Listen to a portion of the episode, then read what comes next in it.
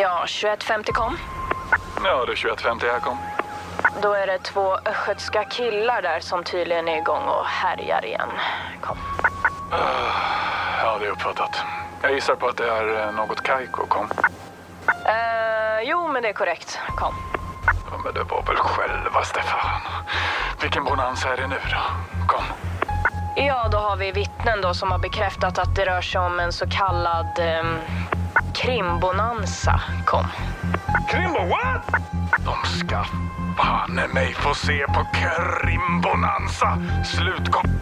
Ja, då har du tillstånd att gripa dem som asen. Jag tar en vetelängd så länge. Klart slut. Ursäkta, 21.50 här. Så du vetelängd? Kom.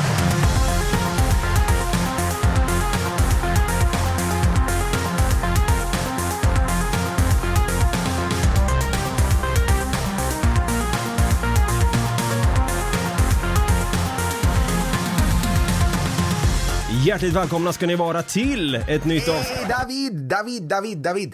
Ja? Español, por favor. Jaha, okej, okej.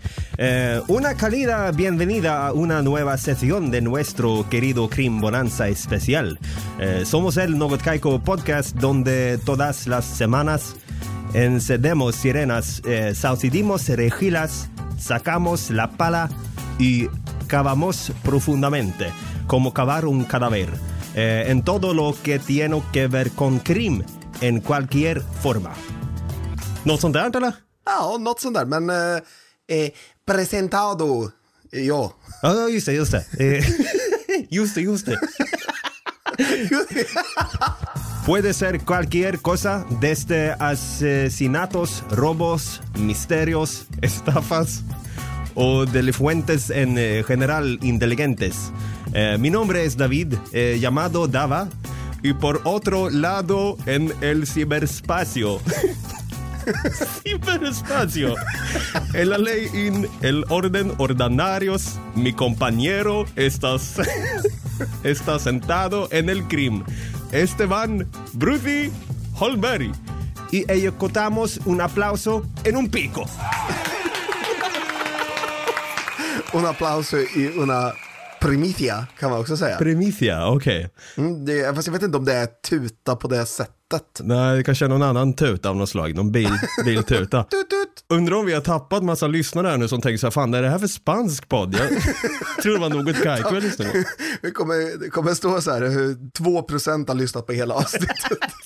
De är- Stängde av efter, efter en minut. Det är som Framgångspodden, han gör ju en lång version och en kort version. Det är ju liksom så här, en svensk variant och en spansk variant. Spansk variant. Det hade varit något.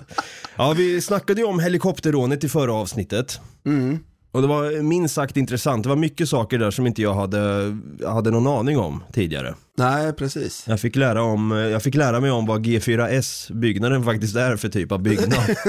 Ja, men alltså när jag gjorde research om det fick jag lära mig väldigt mycket också om det. Ja, ja men det är så. Det, det är det som är lite av en, en lyx när man sitter och researchar. Att det är inte bara det att man tänker så här, okej nu ska jag plugga på det här bara för att. Nej, precis. Alltså, Man lär sig väldigt mycket om, om olika saker. Det är en fördel med att göra en podd tycker jag. Och vi hoppas att ni lyssnare också lär er saker, för idag har vi ett spännande ämne som är högst intressant och eh, explosivt och lite kaxigt också om jag får säga det själv. Idag ska vi nämligen prata om Fängelserymningar. Och vi har en lite mer explosiv sådan och vi har en eh, rymmare, fängelserymmare som eh, det har filmatiserats om kan man säga. Mm. Men Alltså, jag, jag känner det så här, min är så jäkla explosiv va, Brutte, så jag, jag skulle gärna vilja kicka igång den. Ja, ja okej. Ja, Får jag göra det? Absolut. Ja men då, då drar jag igång här. Ja, gör det. Har du varit i Frankrike någon gång Brutti? Det har jag faktiskt. Två gånger. Du har varit på eh, Hellfest Incest där någonting va? Hell... Hellfest ja. Hellfest är, det, det är någon form av eh, metalkonsert va? Festival. Åh, jag vet inte hur många band det är, men de slänger ihop en jävla massa band på tre dagar. Eh, så spelar, det är liksom en av Europas största festivaler och bästa, får jag nog lov att säga. Den är sjukt bra den festivalen. Jag vill gärna åka tillbaks. Snabba baskaggar med andra ord. Uff. Skoja inte. Låter det ungefär. När du var där då, hann du få tanken att typ så här, fan man kanske ska åka till Fresnesfängelset och kolla lite grann? Fresnes? Eh, nej, det vet jag fan inte var det ligger. Var ligger det någonstans? Ja, det ligger i eh, södra Paris där, för vi ska nämligen bege oss till år 2003. Okej. Fresnes, jag vet inte hur man säger det, Fresnesfängelset kommer jag säga nu. Men du, jag, jag gör så här bara. Jag, jag ska ta reda på hur man eh, uttalar det här. Fren. Wow. Fren. Va? Men alltså vadå? Det var inte ens Du likt. kan inte stavas Fresnes och, och uttalas Fren. Men, Det var det värsta jag hört. Alltså F-R-E-N-N skulle jag stava det. Fren. Jag säger Fresnes. Jag bryr mig inte. Det är, det är vår lag här i podden. Lag och ordning ska Ja. det vara. Fresnes blir det. Jajamän. Det är jag. Ja, det är i alla fall ett stort fängelse som ligger i södra Paris med 1200 celler. Det är ett stort fängelse för främst män då, men det finns en kvinnoavdelning och ett penitentiary hospital då. Vid sidan av. Det kanske alla fängelser har i och för sig. Jag tänker att de måste ha någon sån här sjukavdelning. Mm. En sjuk jävla avdelning i alla fall har de. Ja. Fresnes är ett av tre stycken eh, huvudfängelser inom citationstecken som ligger i Paris då. Och man skulle kunna säga att det är lite likt San Quentin i USA för det är ett maximum security prison då. då. Okej. Och sägs vara landets mest säkra fängelse. Typ Hall i Sverige då alltså. Ja men typ, Hall och Kumla är ju lite up there när det kommer till hardcore nivå känns det som när det kommer till prison. Exakt. Men vi som sagt, vi ska bege oss till eh, 2003 och eh, där befinner vi oss 12 mars här nu då. Klockan halv fem på morgonen så kör sex tungt beväpnade män med masker och handskar och så här polisarmband som de har liksom som virat över sina armar på sina jackor för att det skulle se ut som att de är poliser. Och börjar skjuta mot två bemannade vakttorn med AK47. Alltså de bara kör in och börjar öppna eld. Ja. Utan förvarning. Det var, det var liksom planerat, de bara såhär, äh, vi sticker dit och bara smattrar loss tänkte de. Jävlar. Och det smattrar på rätt så bra kan jag faktiskt säga. Medan de andra ger eldunderstöd där och pepprar mot de här två vakttornen så använder de andra dynamit och granater till att smälla upp en armerad dörr in till fängelset då. Under tiden då sitter en kille som heter Antonio Ferrara i en cell. Är det någon du har hört talas om förut? Nej, jag tror faktiskt inte det. Han kallas för Nino, som betyder eh, liten på spanska. Han var lite kortvuxen till växten där då. Okej. Inte, inte Ninjo som betyder barn. Nej, en liten ung tioårig pojke sitter där på... El Niño. Fresnes. El Niño. El Nino, du måste rädda mig, jag så ott. Nej, men han sitter där i alla fall. Eh, jag tror det är Nino bara. De sa Nino. Han sitter där i sin cell och det är honom de ska rädda då. Och när de smäller den armerade dörren in till fängelset så sitter han i sin cell, har placerat en dynamit där i cellen vid celldörren och så spränger han den även också. Men alltså vadå, han hade dynamit i sin fängelsecell? Ja, han hade fått den insmugglad av en fängelsevakt. Okej.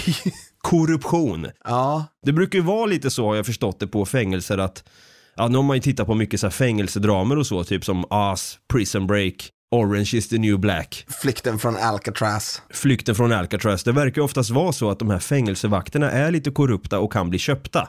Mm, en del ja, verkar vara så. Men eh, eh, han var, ville liksom eh, go out with a bang, så att säga. Ja, det, det kan man minst sagt säga. Det vill han verkligen. Tio minuter senare så lyckas Antonio Ferrara ta sig till den här armerade dörren som lyckats eh, smälla sönder då. Och han traskar ut iskallt. Fanculo. Går ut, får en AK47 i näven och börjar peppra omkring sig och där bak, för vakterna är ju efter honom då. Och springer mot tre bilar som har byggts om för att likna polisbilar då. Och eh, det är ju sirener på biltaket och allting där. Men Shit alltså. Vilket jobb ändå. Ja, de hade tänkt till här innan faktiskt. Ja. Och det hade de gjort innan också för att de tuttade eld på sex stycken bilar i närheten bara för att kunna skapa en så tillfällig avledning att brandkår och polis och ambulans åker dit och ser vad fan händer där. Medan de där sex bilarna brinner så sladdar de upp till fängelset och börjar peppra liksom. Men ändå, det känns väldigt mycket, som väldigt mycket jobb för att bara ta sig in innanför grinden för att sen bara börja skjuta hejvilt omkring sig.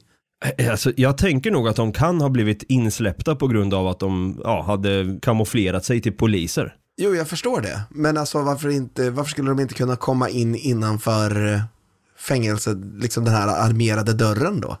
Ja, för sig, det, det är i och för sig sant. De, de har tänkt så här, ah, okej det där var lite jobbigt, det känns som att de är oss i baken här nu. Äh, vi, vi börjar peppra och spränga skiten istället. No time to lose. Exakt, vad fan. Men plattan i mattan så sticker alla därifrån i alla fall. Och lyckas med den här rymningen. Och det här blev ju en stor nyhet i Frankrike då. Ni kanske nådde ända till Hellfest där du stod och drack tequila. Nej, då var jag faktiskt inte på Hellfest. Okej. Eh, och Frankrikes dåvarande justitieminister, han sa i en presskonferens om att det här, det här, oh, det här, det här citatet är to die for.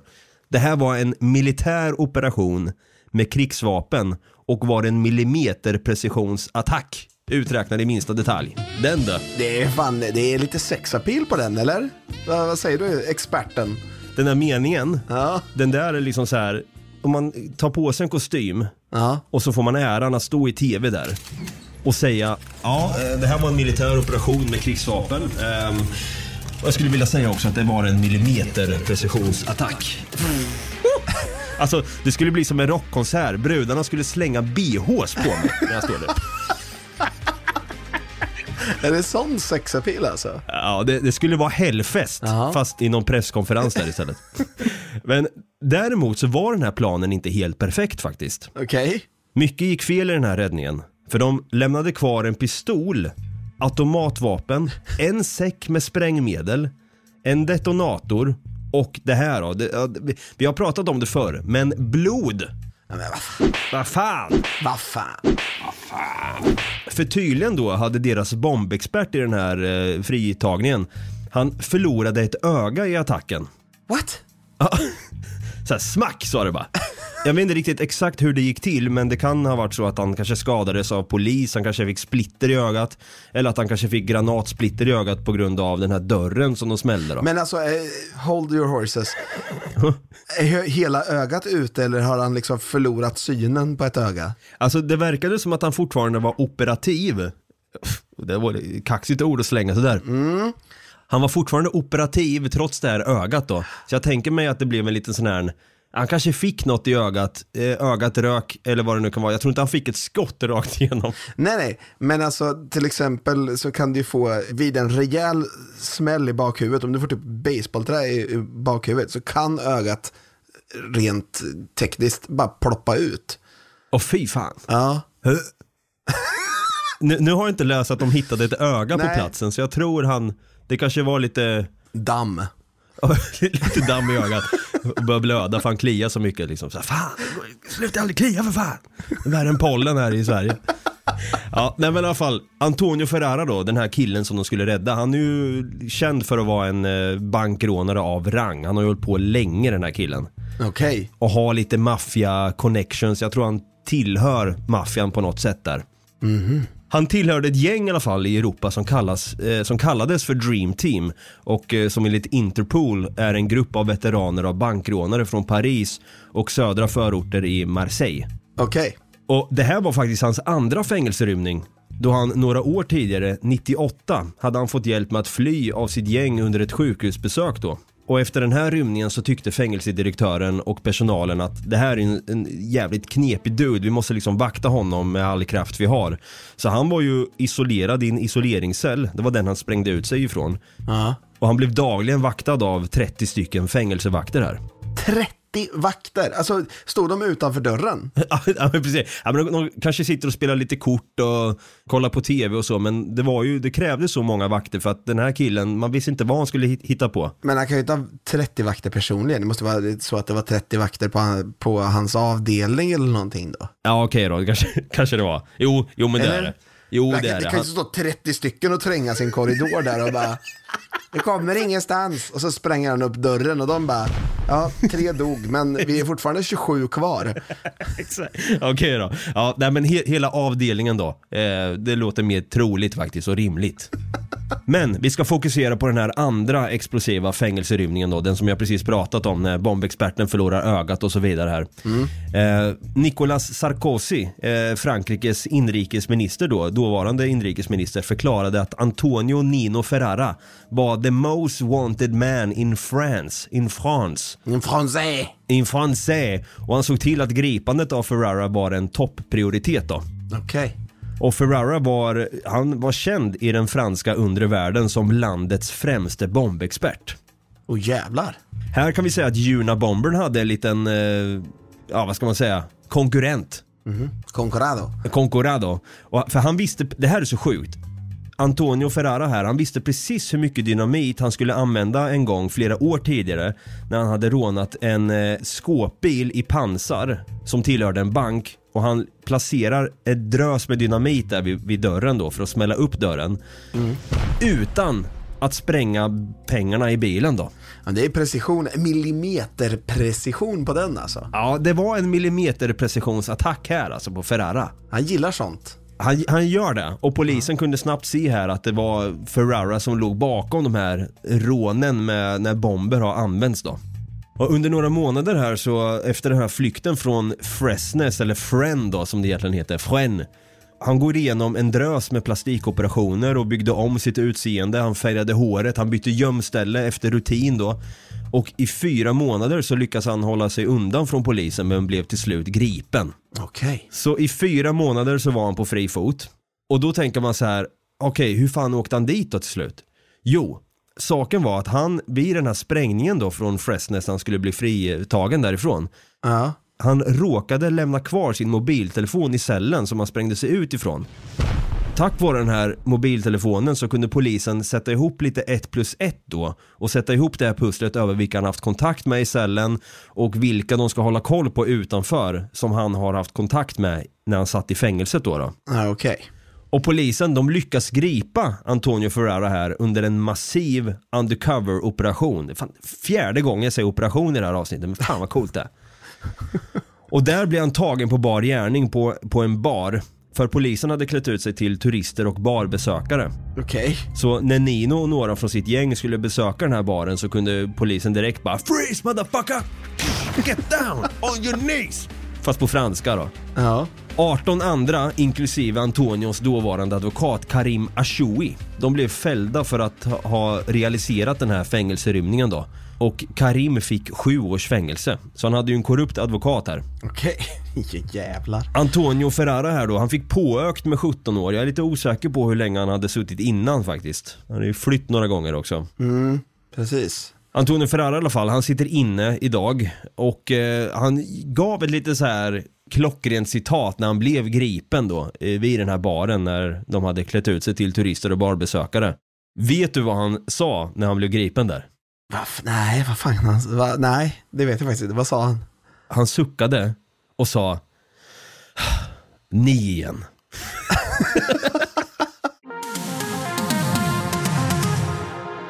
Det är ju lite så här, man brukar ju tänka att fängelserymningar sker oftast på ett lite mer smygigt sätt. Man är lite listig och smart och, och så. Det, det här, Antonio Ferrara, han bara, "Nej, jag ska fan ut alltså. Ja, men alltså, Spränger men- mig ut. Många filmer och så handlar ju om att de gräver sig ut och smyger ut och de märker inte förrän dagen efter att de är borta och sådär. Exakt. Det här, han bara, ni ska veta att jag är borta era jävlar. Exakt. Verkligen. Nej, men typ att de, typ man har ju sett i filmer de håller på och filar med en tandborste i, i marken. ja, Tar fem år. Det är därför de kommer ut med en större högerarm. Det är inte något annat. måste vara så va? Ja, nu är jag sugen på att höra om din fängelserymning här Brutti. Ja, jag ska ju prata om John Dillinger. Har du hört talas om honom? Du, det har jag fan i mig gjort men jag kan inte placera var. John Dillinger. Har du sett filmen, eller hört talas om filmen Public Enemies med Johnny Depp och Christian Bale? Ja, det har jag. Men fan, du, jag har inte sett den. Nej, jag har inte sett den. With President Roosevelt's support, I am declaring United States of America's first war on crime. Your task would be to get John Dillinger. Are you up to that task, Agent Purvis? Absolutely, sir. Ja, men för helvete Dava. Svinbra, du som gillar lite så här eh, maffiafilmer och sånt. Alltså det här, de är inte så mycket maffia egentligen, men det påminner väldigt mycket om maffia. För det är lite Tommy Guns och Chicago. Och, uff, du vet, de har kostym och hatt och grejer. Ja, det är. Jag har ju sagt det innan, det är min största dröm att åka tillbaka till tidigt 30-tal eller 40-tal och bli nedpepprad med en Tommy Gun i en gränd. Ja, du drömmer om eh, John Dillingers liv kanske. Ja, då är jag fan sugen på att höra om den här John då. Fan. Och så ska jag se den filmen sen också. Det tycker jag definitivt. Men så här är det, när man pratar om John Dillinger så kan man inte bara prata om hans rymningar utan man måste ta hela hans historia. Så att du vet det. Jag kommer inte bara prata om, om rymningen här. Nej men det är bra, för det, det, jag var ju så explosiv och bara poff, ut ska han bara, poff! Ja, exakt. John Herbert Dillinger Jr. föddes den 22 juni 1902 i Mooresville, Indiana. Och John växte upp med sin mamma och pappa och eh, syster Audrey. Eh, och enligt intervjuer med John Jr. då, alltså John Dillinger, så var hans pappa väldigt sträng och trodde stenhårt på ett eh, ordspråk som löd Spare the rod and spoil the child. Spare the rod and spoil the child. Exakt, så han trodde alltså på riktigt att barnen skulle bli bortskämda om de inte fick lite stryk lite då och då. Så typiskt som den generationspappa vet du. Ja, men lite så. Johnny boy, Ja. fram med fingrarna nu bara, får klappa till med käppen. Exakt, jag tänkte på, på Johnny Cash. Ja, ja Hans just pappa var ju lite så också enligt den här uh, Walk the Line-filmen. det där är ju liksom, de, de vet inget annat. Så där blir ju de behandlade, så då gör de det likadant. Exakt, exakt. Men Johns mamma dog i alla fall fem år senare, 1907, precis innan hans födelsedag. Och då var det hans syster Audrey som, som fick ta hand om honom och fram i fem år till då. Så när han var tio ungefär, då skaffade hans pappa en ny fru. Aha. Då så tyckte att pappan att, att ja, men då kan ju hon ta hand om, om John istället. Ja men det är bra. Han tänker inte ta hand om några barn heller, det är mamma göra. Ja. Såklart! Vad sa vi att hans pappa hette? John heter ju han också. Ja, John, John. Senior. John Senior. Just det.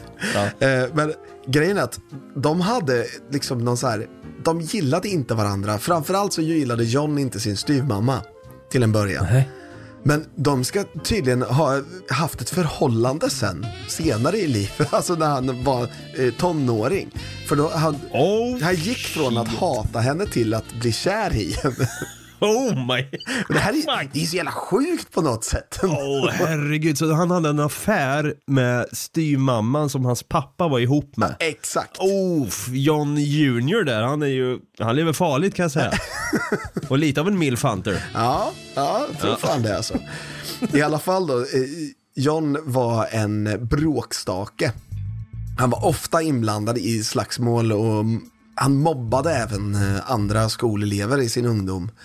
Och liksom 1922 då, när han var 20 år gammal så åkte han fast för att han hade stulit en bil. Han gjorde en, en Grand Theft Auto. Exakt. Jaha. Eh, och hans pappa gillade inte det här för fem öre. Så deras relation började liksom svacka lite grann. Så hans pappa tyckte att äh, men han ska lära sig lite respekt, så han skickade in honom i flottan, United States Navy. Ah, han kände väl att han inte kunde ge John så mycket stryk längre för då kanske John skulle säga ifrån. Äh, Så men då, precis. Då gör han en drastisk åtgärd och skickar han till flottan istället. Exakt, så han, han började där som maskinreparatör, för han var tydligen en hejare med motorer. Ja, okej. Men när skeppet låg i Boston, då stack John. Han bara, eh, fyra månader in, eller så, tre, fyra månader in på, på det här, så bara, adios. Fan cool, jag drar. Precis. Eh, det sjuka är att han stack tillbaks till, till Mooresville och gifte sig med, Styvmamman. nej, nej faktiskt inte, en, en kvinna som heter Beryl Ethel Hovius. Okej. Han försökte med henne att ha ett, ett normalt liv, men han är liksom, han är en bråkstake och lite, jag tror han var lite dampig ärligt talat. Han, han hade svårt att behålla sina jobb i alla fall. Jag, tror han var lite dampig ärligt talat. Men jag tror fan det alltså. Ja, det, det måste han ju ha varit. Han, alltså typ, jag, jag tror inte han... Han, han hade nog inte så mycket så här etik och moral i sig. Det ligger med styvmorsan, rånar bil, eller snor bilar och... Ja, Det är säkert en, en tuff uppväxt där och han känner att han vill eh, rebella allt för hårt. ja, precis. Han fick ju senare en så här dishonorable discharge också från, från eh, flottan. Ja, just det, han sketit såklart. Ja. Ja, ja. såklart. Ja, men det, det här ledde ju till att han, eh, att han inte kunde få några, eller behålla några jobb då. Eh, det ledde till att han och hans vän Ed Singleton planerade ett rån. Jaha. Så de tänkte så här, men fan vi skiter i det här och rånar istället, det är ju mycket enklare. Så de rånar en butik och de får med sig 50 dollar. Nu, det, det låter kanske lite, men det är väl inte, det är inte jättemycket heller. Ett par tusenlappar i svenska kronor. Ja. Det är inte jättemycket. Men i alla fall då, så de tyckte att de hade gjort ett rån då och sprang därifrån. Men de hade blivit igenkända, så de kunde arresteras ganska snabbt. Ah, shit. Och under det här rånet då så har John slagit en person med en gevärskolv inlindad i tyg. Så att han fick ett ganska hårt straff. Men vad, vadå, det står i rapporten att den var inlindad i tyg. Det spelar ingen roll om det var, hade det varit hårdare straff om den inte var inlindad i Nej, tyg? det vet jag inte. Nej. Det har jag ingen aning om. Okej. Ja men det var bra, du, du, du tänkte på tyget John. det Ja, blir inte lika hård smäll då. Men han, han fick i alla fall 10 till 20 års fängelse för det här. Oh, what? Ja, just för att han hade liksom typ knockat den, slagit den på snoken på någon eller något. Jag vet inte. Kan det ha varit med att han fick eh, dishonorable discharge där? Att det liksom väger ihop på det något sätt? Kanske, det, där sa du något, det har jag inte tänkt på faktiskt. Ja. Ed fick i alla fall 2 till 14 års fängelse. Okej, jäklar. Jag tycker bara så här, det är så jävla luddigt straff. Ja, verkligen. Alltså det är jävla stort spann ändå. Ja. Ja, du, du kanske får sitta två år, du kanske får sitta 14. Jag tror att det, det kan vara så att det är 14 år med, med eh, chans till villkorlig frigivning efter två eller någonting sånt. Mm, jag tänker så med. I alla fall då. John och Ed åker in i finkan. Vet du vad John sa när han, när de började liksom så här, eh, en lista honom i fängelset, när, de, när han kom till fängelset. Vet du vad han sa då? Eh, han kanske suckade och sa ni igen. Nej, han har ju han har faktiskt inte suttit i fängelse förut, så det här är första gången. Men han sa, I will be the meanest bastard you ever saw when I get out of here. Dampiga John är i farten igen och kaxar till Ja, sig. men han, han kände så här att, du, ska jag sitta i fängelse, då ska jag bli ännu tuffare. Jag ska bli ännu bättre på att bli kriminell. Så han blev vän med några kåkfarare då, som lärde honom faktiskt att bli just ännu bättre på att vara kriminell. Det, det där säger ju lite om John som person. Man brukar ju tänka att man sitter i finka för att lära sig av det man har gjort fel i livet. Ja. Men- Men han tog det, nu ska jag bli ännu mer kriminell. Han satt ju med en som hade varit med i en, en uh, notorisk, eh, notorisk bankrånares gäng också. Den här bankrånaren hette Herman Lamb. Och han studerade hans teknik för att råna banker så att han skulle bli bättre på, han skulle bli liksom bra på att råna banker också när han, när han väl var där inne. Såklart. Eh, han satt i nio år i fängelse. Och då fick hans pappa honom villkorligt frigiven. För han lämnade in 188 signaturer på en lapp. Och, och det här, jag vet inte, jag, jag tror de tyckte att det kanske var lite hårt straff eller någonting. Så att de lämnade in så här, men han borde inte sitta så här länge för det där brottet. Ja, det, var, det var lite dåtidens signed the petition typ. Ja, och det här hjälpte faktiskt, så att han blev villkorligt frigiven. Okej, jäklar. Ja. Styvmamman blev sjuk också några dagar innan det här och hon dog i feber bara liksom timmar innan han kom hem. Oh, Så ja. han hann inte träffa henne igen. Han, han kanske, undrar om han fortfarande var kär i henne liksom. Om det Ah, var... Jag undrar lite det med. och, och det står inte någonstans om pappan visste om deras kärleksaffär eller så eller? Nej, det, det tror jag inte. Nej. Då hade nog den relationen varit körd och han hade inte blivit villkorligt frigiven. Nej fy fan, pappan går runt där och samlar in massa namninsamlingar. ja, precis. Ingen aning om att hans son då har, ja fy fan, ja den där är, den där är jobbig. Ja. I alla fall då, det här var ju mitt i depressionseran i USA. När han blev frigiven 1933. Och då var det svårt för John att hitta ett jobb, så han gick nästan omedelbart tillbaka till sin kriminella bana. Aha, såklart. Ja. Det tog bara någon månad innan han skulle råna New Carlisle National Bank i New Carlisle. Han kom därifrån med 10 000 dollar. Och drygt två månader senare så rånar han en till bank. Han, han har fått eh, banklust här nu alltså, Ja, bankrånslust. visst. Nu, men nu kan han ju råna banker känner han. Så att, men polisen eh, kunde dock ta honom och han åkte in i finkan igen då. Goddammit. Och när polisen genomsökte honom, de så här, du vet, man muddrar och skit. Ja. Då hittade de ett brev som verkade för dem vara planer för en rymning. Aha. Men när de frågade Dillinger om det här så vägrade han prata om det. Han bara höll käften. Fan vad eh, iskallt ändå. Ja. Ja, fyra dagar efter han blev insylad igen här så rymde sex stycken fångar. Och alla de här sex, Dillinger var inte med då. Nej. Men alla de här sex var de sex personer som han hade blivit vän med under sin första fängelsevistelse. Så det var samma fängelse. Aha, okej. Här, här måste han ha kokat ihop någonting känns det som. Ja, exakt. Bland annat då den här John Red Hamilton som har varit tidigare medlem i, i, i Herbert Lambs gäng. Ah, den där eh, notoriska bankrånaren som han hade suttit med. Exakt. Ah, okej. Och tre stycken av de här återvände några dagar senare utklädda till poliser och hävdade att de skulle flytta Dillinger.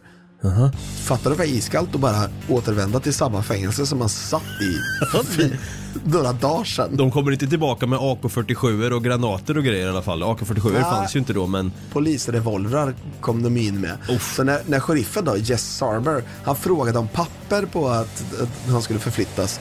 En av de här som kallas, som heter Peerpoint, han bara tog upp sin revolver och sköt Sarber. Oh! Han bara sköt ihjäl honom. Oh shit.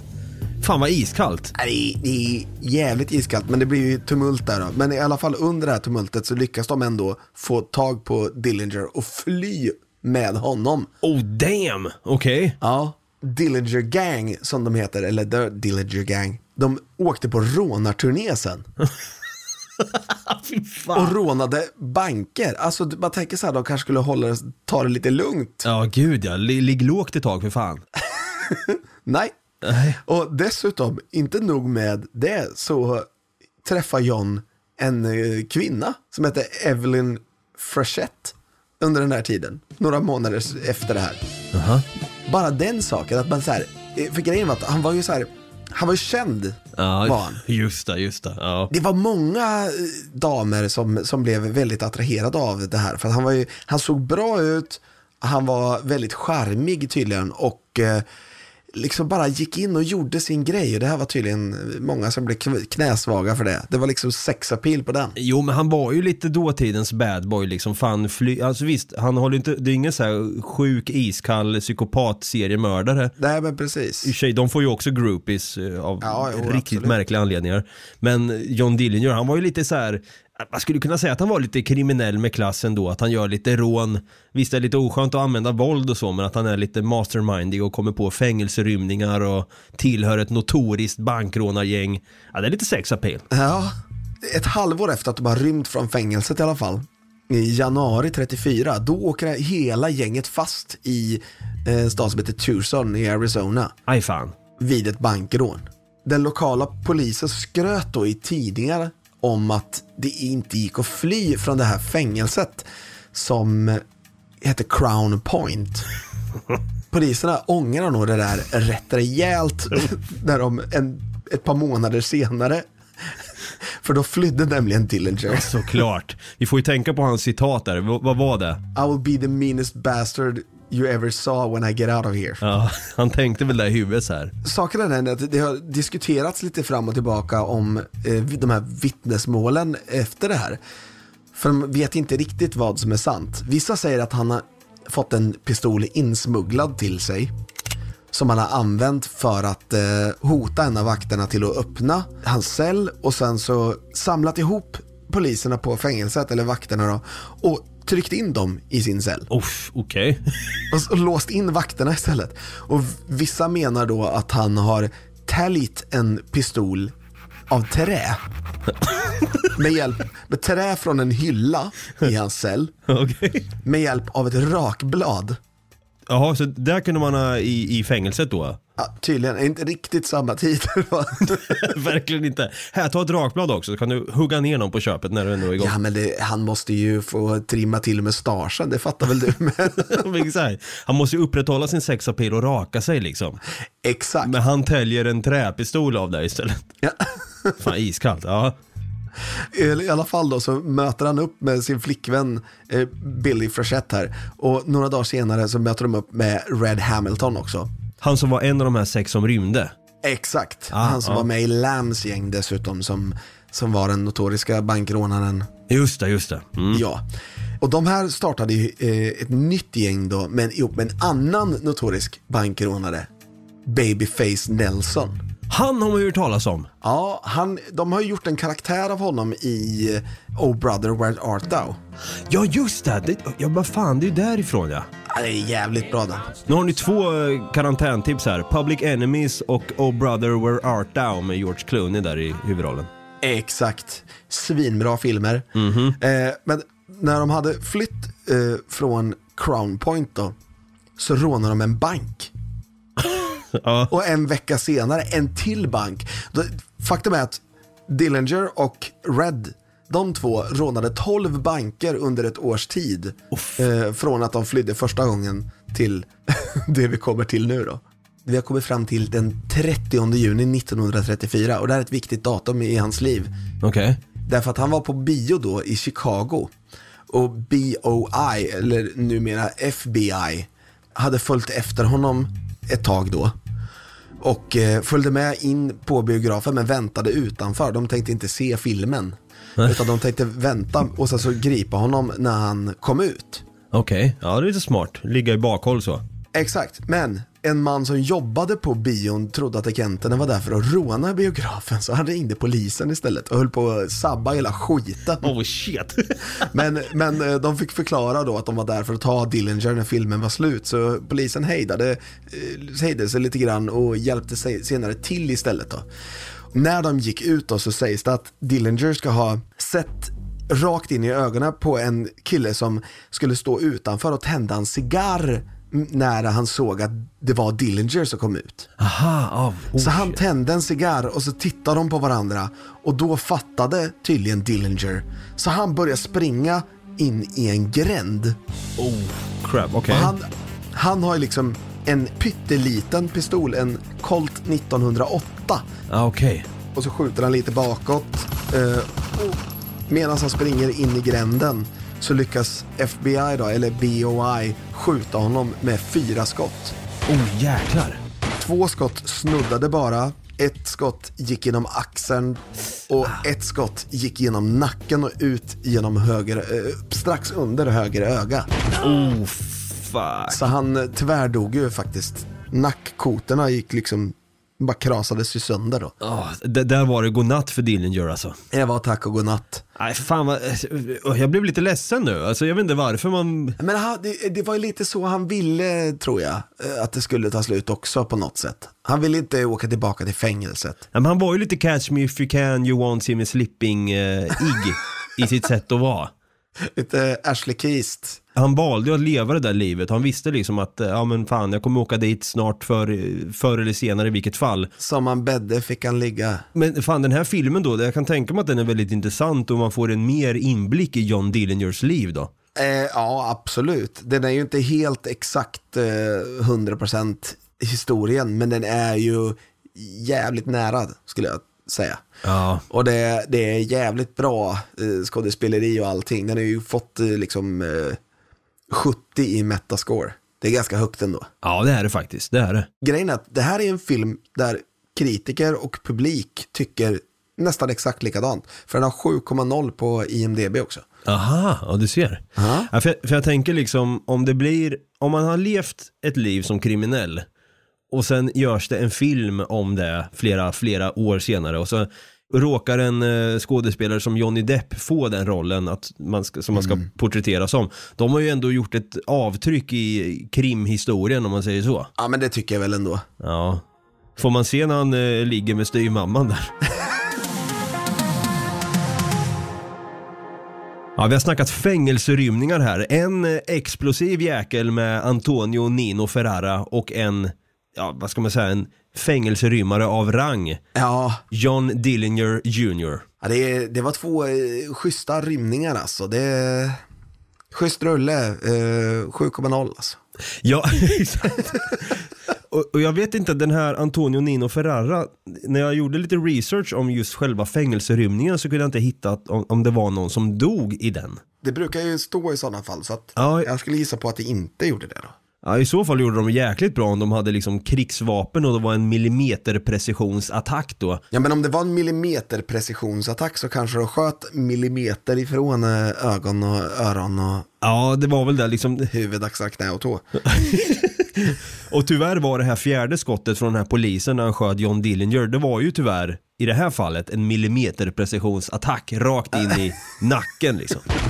Exakt. Ja, fy fasen. Det, och de, de har ju ansett att det här var justifiable homicide. Alltså att man, eh, det var liksom rättfärdigat mord egentligen. Ja, men det, det är ju lite samma sak när Pablo Escobar blev skjuten där på taket i Colombia. Ja, exakt. Fan, spoilar du för? Jag skojar. Ja, det, det, det är också en jättebra, fan vi kommer med en massa karantäntips här idag, men Narcos på Netflix är ju någonting ni borde se också. Jag tror många känner till Pablo Escobars öde där, men eh, Ja. den, är, eh, den är också sjukt bra. Men eh, Pablo blir ju också, Nej, fan, nu vill jag inte spoila bara för det, även fast jag redan har gjort det. Muerto. Muerto. Ja men Brutti, om man vill eh, köra en liten millimeterprecisionsattack på sitt tangentbord och knappa in någonting, vart kan man nå oss då? då? Ja, då ska man knappa in något Kaiko Podcast om man har gått in på eh, Facebook först. För då kan man komma i kontakt med oss. Ja. Eller så kan man gå in på Eh, Instagram och knappa in något Kaiko. Eller så kan du gå in på din mail då och knappa in någotkaiko at gmail.com så kan du maila oss. Det kan man absolut göra. Och om du har en poddapp som tillåter att du kan gå in och prenumerera eller följa den här podden så är vi mer än tacksamma om du gör det. Hade också varit kul att se om du kanske gav oss en tummen upp eller någon femstjärna där av något slag och skriver en recension om vad du tycker om podden i sig eller den här bonanzan då. Eh, hade också varit eh, nice med lite, ja, men lite feedback överlag. Eh, vad eh, vill ni höra mer utav? Vad eh, tycker ni att vi gör bra redan? Och så vidare. Det hade varit sjukt, sjukt kul att läsa. Jag har inte fått in några nya kommentarer. Men ehm, det känns som att de kommer. Det gäller bara att man ska millimeterprecisionsattackera tangentbordet så är man där. Exakt. Ja, vi eh, säger som vi alltid gör här avslutningsvis då Brutti. Ja, tener papilla. Är det havregröt alltså på... Jajamän. det var det bästa jag hört.